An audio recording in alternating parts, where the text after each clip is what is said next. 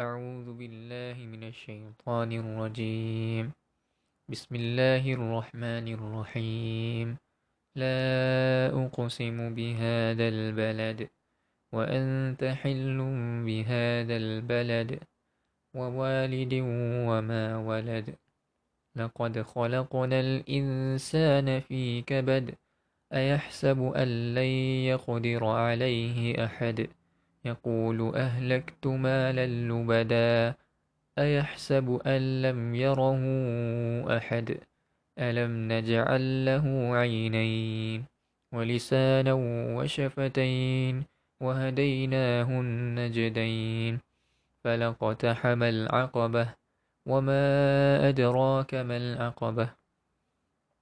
فك رقبة أو إطعام في يوم ذي مسغبة يتيما ذا مقربة أو مسكينا ذا متربة.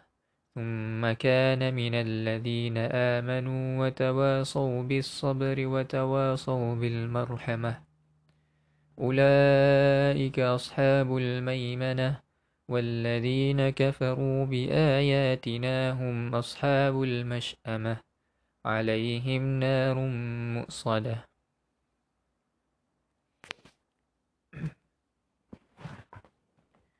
السلام عليكم ورحمة الله وبركاته.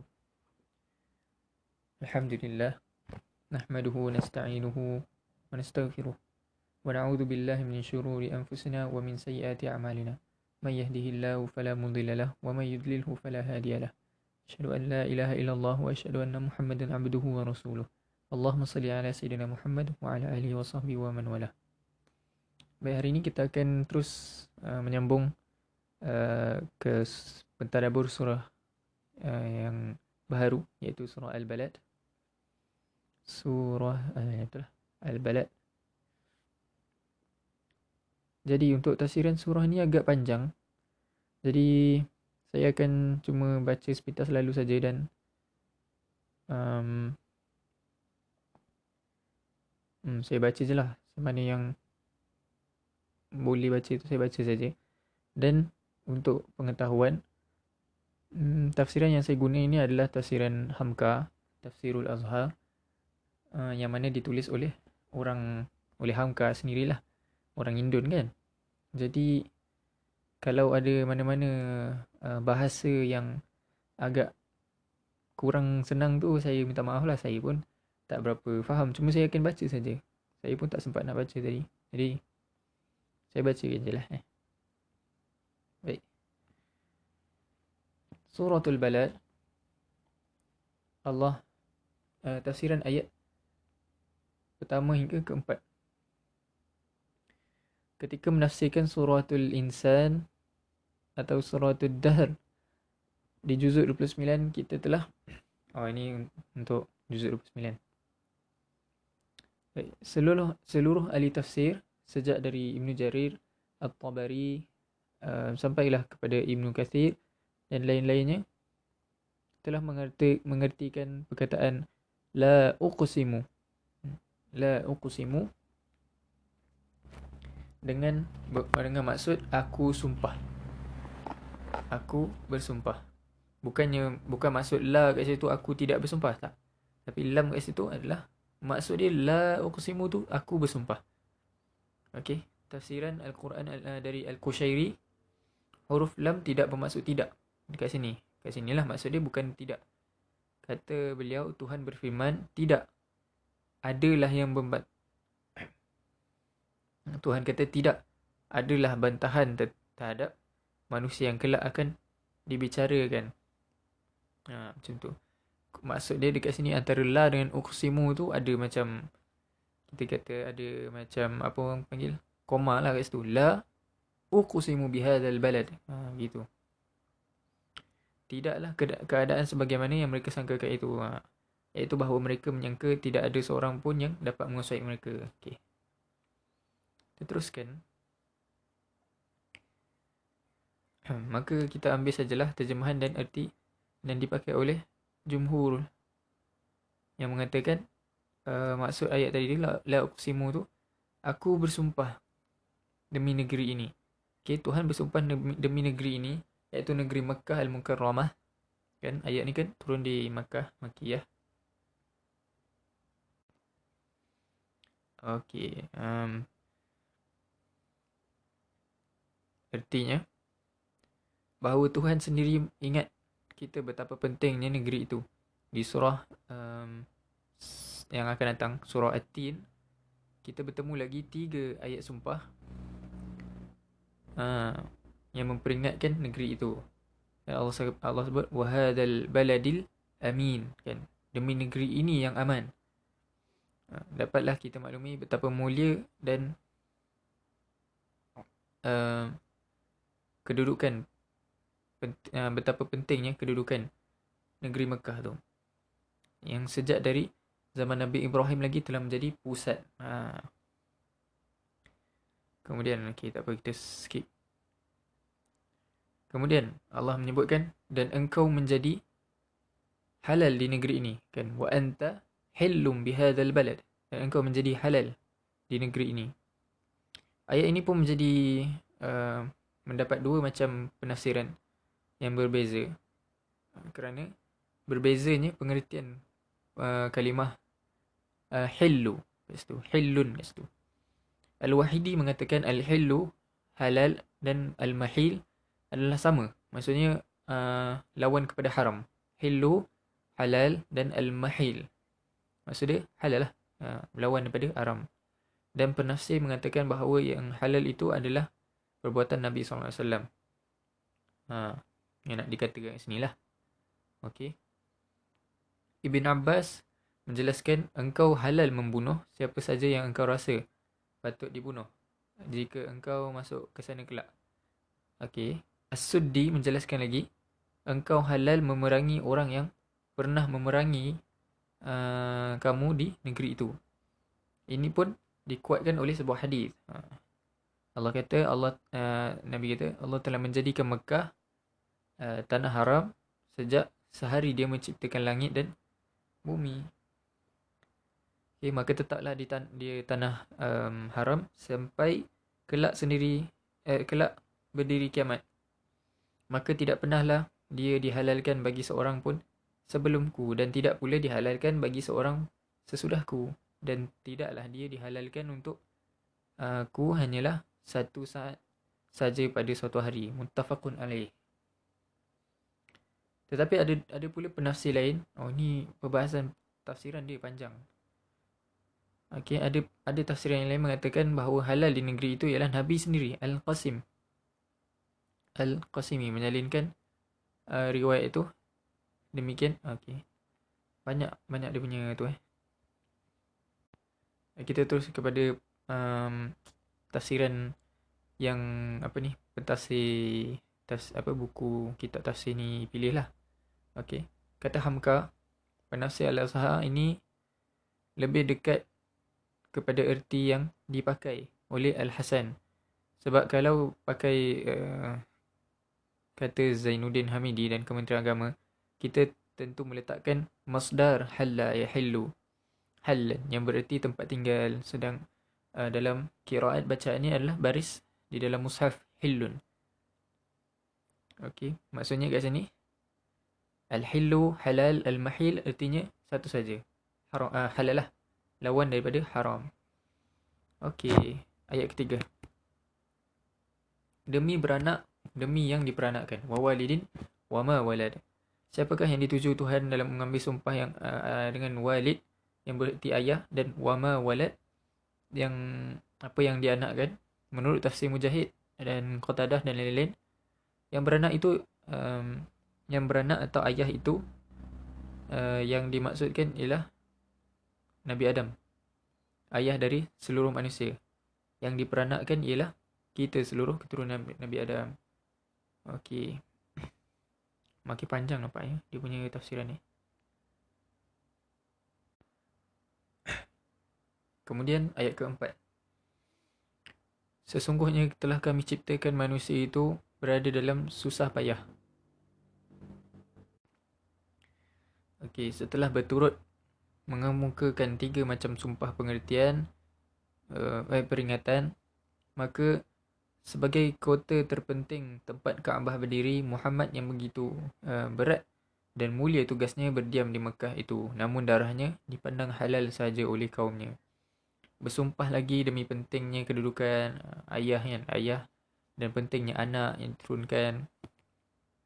Masuklah pula kepada yang dimaksudkan memperingatlah bahawa dia telah menciptakan manusia tidak terlepas dari susah payah.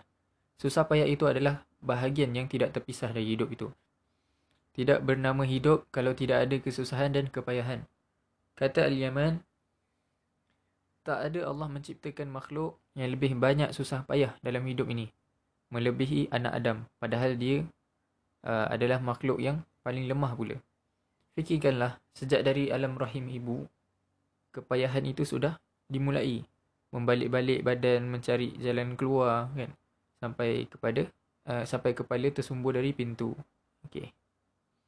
Setelah lahir dengan kepayahan uh, yang mula dengar adalah tangis kerana tak tahan dingin mula bertemu dengan udara luas. Setelah berbulan lamanya yang merasa panas badan dalam rahim ibu, setelah itu mulailah pusat di kerat. Okey, lalu menangis kesakitan, mulai menggerak-gerakkan tangan dan kaki, mulai menangis meminta menyusu, menangis kedinginan kerana telah basah oleh kencing.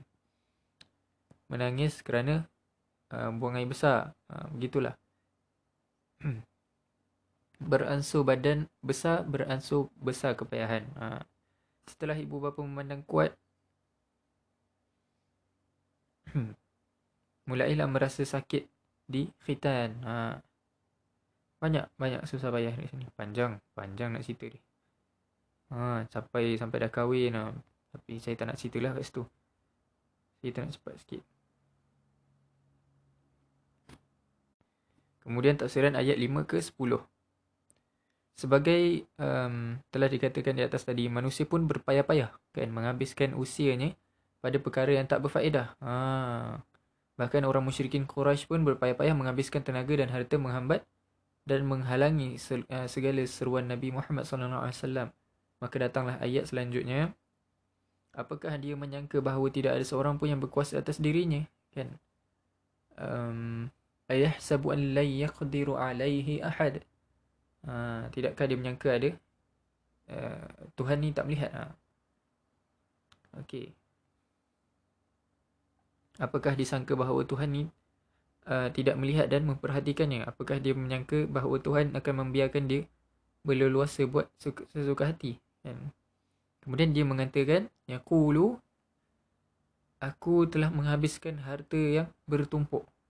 Ah, uh, Yaqulu, ahlaktu malal lubada. Ayat ini menyatakan bagaimana orang yang bersusah payah menghabiskan tenaga dan harta bendanya untuk perkara yang tak berfaedah. Membanggakan kepada orang yang sudah berharta. Ha. Berharta-harta habis. Ha sebagaimana membang, membanggakannya uh, si tukang judi sekian ribu dia menang atau sekian ribu dia kalah. Sebagaimana membangganya orang yang membazir membuang harta kerana menunjukkan dia orang kaya. Ha, begitulah. Padahal semata-mata eh, padahal cuma semata-mata untuk mereklaim dirinya. Ha. Sebagaimana tersebut dalam sebuah hadis yang eh, diriwayatkan oleh Abu Hurairah bahawa di hari kiamat kelak semua orang akan ditanya apakah engkau perbuat? Apa yang engkau perbuat dengan harta yang banyak tu? Kan orang tu menjawab aku belanjakan untuk kebaikan dan aku zakatkan. Ha, lalu datanglah sembut, uh, sambutan engkau bohong. Hmm, padahal engkau mengeluarkan harta itu hanyalah semata-mata supaya engkau dipuji orang dan dikatakan bahawa engkau seorang yang dermawan. Lalu dilemparkanlah orang itu ke dalam neraka. Kemudian ayat ketujuh. Ayah sabu lam yarahu ahad. Apakah dia menyangka bahawa tidak ada orang yang melihatnya? Ha. Okey. Apakah dia mereka menyangka bahawa perbuatannya membuang-buang harta yang tak berfaedah atau mengeluarkan harta menolong orang lain hanya semata-mata ingin disanjung tu bahawa semua itu tidak ada yang orang yang tahu. Apakah dia tidak sedar bahawa perbuatan itu tidak terlepas dari tilikan Allah Subhanahu Wa Taala? Di samping itu juga um, Allah menyebutkan ayat ke-8 tu uh, alam naj'al lahu ainain bukankah telah kami jadikannya bagi uh, baginya dua mata? Kan? Alam naj'al lahu ainain dua mata. Walisanan wasyafatain dan lidah dan dua buah bibir. Diberi Tuhan dua buah mata beliau uh, buat melihat jauh. Jangan hanya berumbu rumbu dan uh, dalam menyemak. Uh, eh sorry sorry. Jangan hanya merumbu-rumbu dalam semak dan rimba kehidupan ini uh, dengan tidak tentu arah diberi lidah dan dua bibir bibir sebelah atas dan bibir sebelah bawah gunanya ialah untuk bercakap yang baik bukan uh, untuk bertanya benda uh, kepada yang pandai kerana malu atau uh, tak tahulah kan. Sebab tu orang kata malu tanya sesat jalan. Ha. Berkata Said Al-Murtada. Dengan ayat-ayat ini Allah telah memperingatkan betapa besarnya nikmat yang dianugerahkannya kepada hamba-Nya. Dengan kedua mata untuk melihat, satu lidah untuk bercakap dan membolak-balik membolak-balikkan makanan dalam mulut. Dua bibir adalah untuk um, me, mengantuk makanan. Lah, dia tutup makanan. Masa kita mengunyah tu. Hmm. supaya uh, apa tu makanan tu tidak berhamburan keluar Okey, kemudian ayat ke-10. Dan kami telah tunjukkan kepadanya dua jalan. Ha, wahadainahu an-najdain. Ha, an-najdain artinya ialah dua jalan yang mendaki. Ha, dua jalan yang mendaki macam bukit lah. Dua jalan. Okay. Dua mata menghadap ke muka. Di muka terentang dua jalan yang agak mendaki. Menandakan bahawa dua jalan terentang itu mesti ditempuh dengan perjuangan yang mengeluarkan tenaga. Ha, ke satu ialah jalan kebaikan. Kedua ialah jalan yang buruk. Tapi jalan buruk, uh, jalan baik pun ada uh, kena mendaki, jalan buruk pun kena mendaki. Pilihlah dengan akal budi yang telah dianugerahkan oleh Allah, Allah Subhanahu Wa Taala dengan bimbingan taufik uh, ke jalan yang baik dan jauhi uh, jalan yang membawa celaka. Okey, kemudian ayat ke-11 hingga 16. Pada ayat ke-10 telah diterangkan bahawa di muka kita ada dua jalan yang terentang iaitu jalan kebaikan dan jalan kecelakaan sedangkan uh, keduanya itu sama sahaja sukanya kan dua-dua kena mendaki maka dalam ayat 11 ini diterangkanlah bahawa malang dan dakalnya berfikir orang yang kurang beriman uh, ayat ke-11 falaqatahamal aqabah hmm tetapi tidak dijem, uh, ditempuhnya jalan yang men, uh, jalan mendaki yang sukar. Ha. Dilihatnya di muka ada kesukaran aqabah. Sebab itu dijauhnya. Ha. Dia takut dan cemas melihat kesukaran tu. Okey. Jalan kan ada dua jalan tadi. Maka jalan yang uh, apa tu? Jalan yang yang yang baik inilah. Ha. Mereka tidak menempuh jalan yang baik itu kerana suka nampak dia nampak suka padahal jalan yang kebajikan padahal jalan kepada kebajikan walaupun ada kesukaran namun bila ditempuh selamatlah jiwa sendiri dan selamatlah masyarakat dan mendapatlah redha Allah Subhanahu taala kemudian ayat ke-12 wa ma adraka mal aqabah? Tahukah engkau apakah aqabah tu kan? Apakah jalan yang mendaki yang suka sangat tu? Okey. Fakku raqabah. Ha, melepaskan belenggu. Perbudakan. Ha, ayat 12 13 kan? Perbudakan dalam bahasa Arab. Disebut uh, raqabatin. Asal katanya bererti kuduk atau leher seorang yang telah jatuh ke dalam perbudakan samalah keadaannya dengan seorang yang telah terbelenggu lehernya dia tidak bebas uh, lehernya telah dibelenggu oleh kekuasaan Tuhan tuannya dan uh, atas dirinya maka mendapatlah pahala besar orang yang uh, sudi membeli budak-budak itu untuk memerdekakannya. Inilah yang disebut tahriru raqabatin. Memerdekakan budak. Hmm, memerdekakan budak ataupun kalau dalam surah lain disebut hamba. Okey. Memerdekakan budak itu adalah satu dari yang disebut aqabah.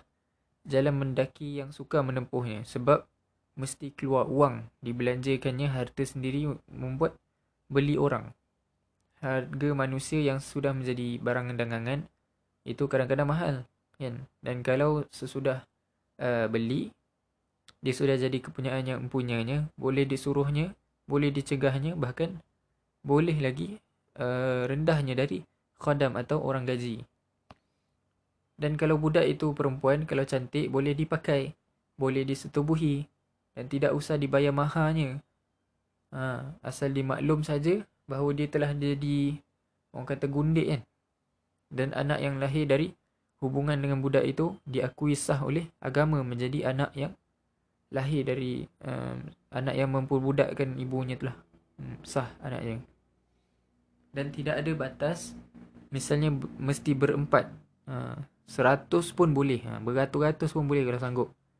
Dan kalau uh, kalau dia telah beranak dia tidak boleh dijual lagi uh, maka di, dikatakan dalam ayat ini bahawa memperdeka memerdekakan budak yang telah dibeli itu adalah jalan yang mendaki yang sukar kalau dia merdekakan nescaya dia sudah duduk sama rendah tegak sama tinggi dengan tuannya ha, begitu dan uangnya untuk membelikannya hilang begitu saja rugi pada benda tapi tinggi pada pahala dan penghargaan Allah Subhanahu Taala. Itulah jalan mendaki. Kemudian ayat ke-14. Atau memberi makan pada hari kelaparan, memberi makan, membagi beras atau gandum atau apa-apa saja. Hmm.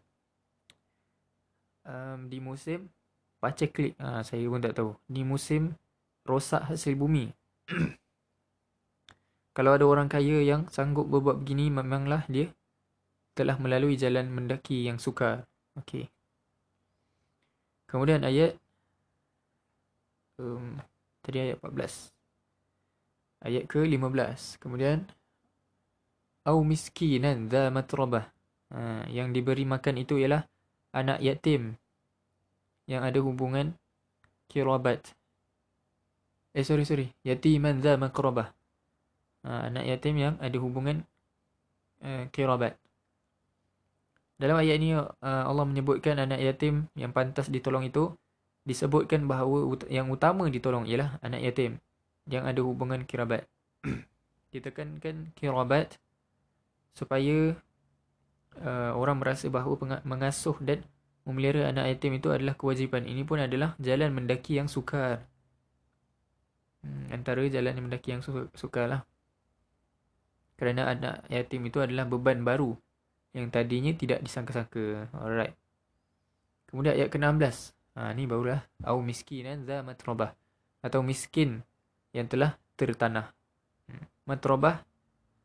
Saya ertikan tanah. Okay, penafsir ini mengertikan tertanah telah melarat. Sehingga kadang-kadang rumah pun telah berlantai tanah.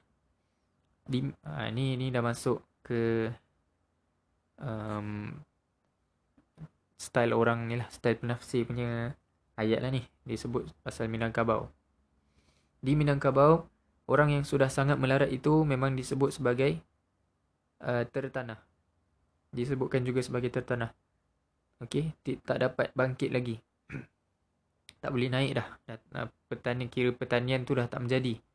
Okey maka tibalah orang harta harta dermawan membeli beras itu banyak-banyak lalu membagikan segala dengan kerendahan hati, tidak mempedulikan jalan.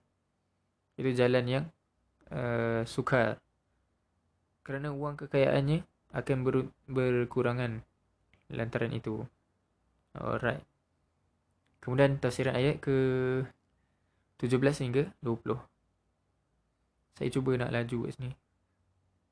Sebab kalau boleh nak setengah jam je. Ayat ke 17. Kemudian Allah sebut. Tumma Artinya di samping uh, mengamalkan uh, di samping amalnya yang lahir kelihatan itu adalah dia. Ha. Summa kana minal ladzina amanu. Adalah dia itu termasuk dalam orang yang beriman. Bukannya hanya semata-mata mencari pujian orang kerana riak. Kerana kalau dia mencari uh, buat semua benda amalan tu hanya mencari pujian dan riak dia akan terhenti setengah jalan. Ha. Tak ada yang kalau kalau tak ada. Kalau tak ada yang muji dia akan berhenti macam tu. Ha. Dia diomeli sedikit pun dia merajuk diomeli ha. diomeli sedikit pun dia merajuk sebab dia merasa dirinya penting benar ha. dan pesan memesan dengan kesabaran kan tadi watawasaw bil bisabr ha alladzina amanu watawasaw bis sabr dan berpesan-pesan dengan kesabaran kerana banyak dengan eh, banyaknya percubaan dalam hidup. Sangat pacek klik. Ha, saya pun tak tahu apa tu. Pacek klik. Siapa yang tahu, ha, bolehlah bagi tahu PM ke DM ke. Okey, pacek klik, kemiskinan, kelaparan dan keyatiman. Semua adalah percubaan dan harus dihadapi dengan hati yang tabah. Kemudian, watawasabil marhamah. Okey, dan berpesan-pesan dengan kasih berkasih-kasihan iaitu uh, bahawa yang kuat mengasihi yang lemah dan uh, yang kaya menghibai yang miskin berkasih kasih kasihan bersayang-sayangan bantu membantu tolong menolong. Uh, okey ayat ke-18 ulaika ashabul maimanah. Uh, orang-orang begitu adalah orang uh, golongan kanan.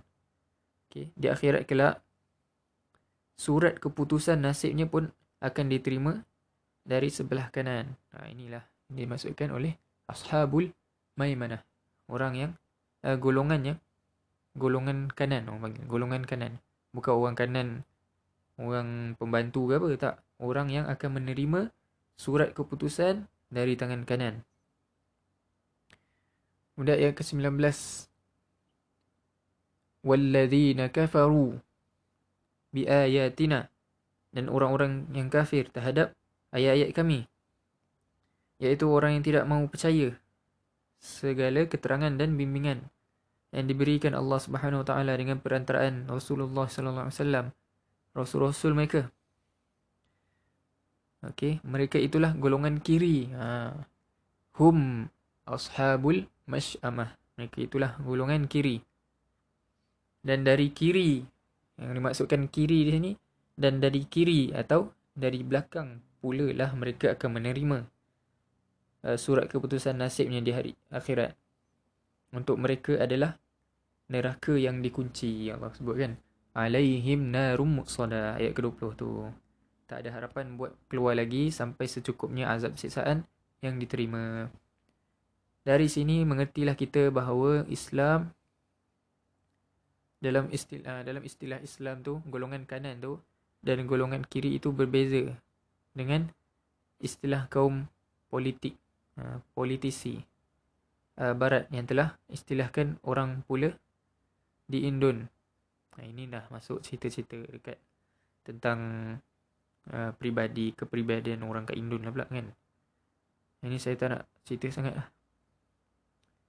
Siapa yang nak tahu boleh uh, boleh tengok sendirilah tafsiran Tafsirul Azhar untuk tafsiran surah Al-Balad ni. Panjang cerita dia pasal Sartono pun ada, Muhammad Hatta, Soekarno pun masuk sekali saya. Cerita pasal marhamah je, marhamah tadi. Uh, Watawasobil marhamah tadi kan. Cerita pasal tu je tapi ada yang mengklaim-klaim tak tapi itu saya malas lah. Okay, saya rasa itu saja kot untuk hari ni saya cuba nak buat seringkas mungkin. Ini yang paling ringkas aku jadi insyaallah insyaallah kalau esok ada lagi um, kita akan sambung surah Syams okey jumpa lagi esok. Assalamualaikum warahmatullahi wabarakatuh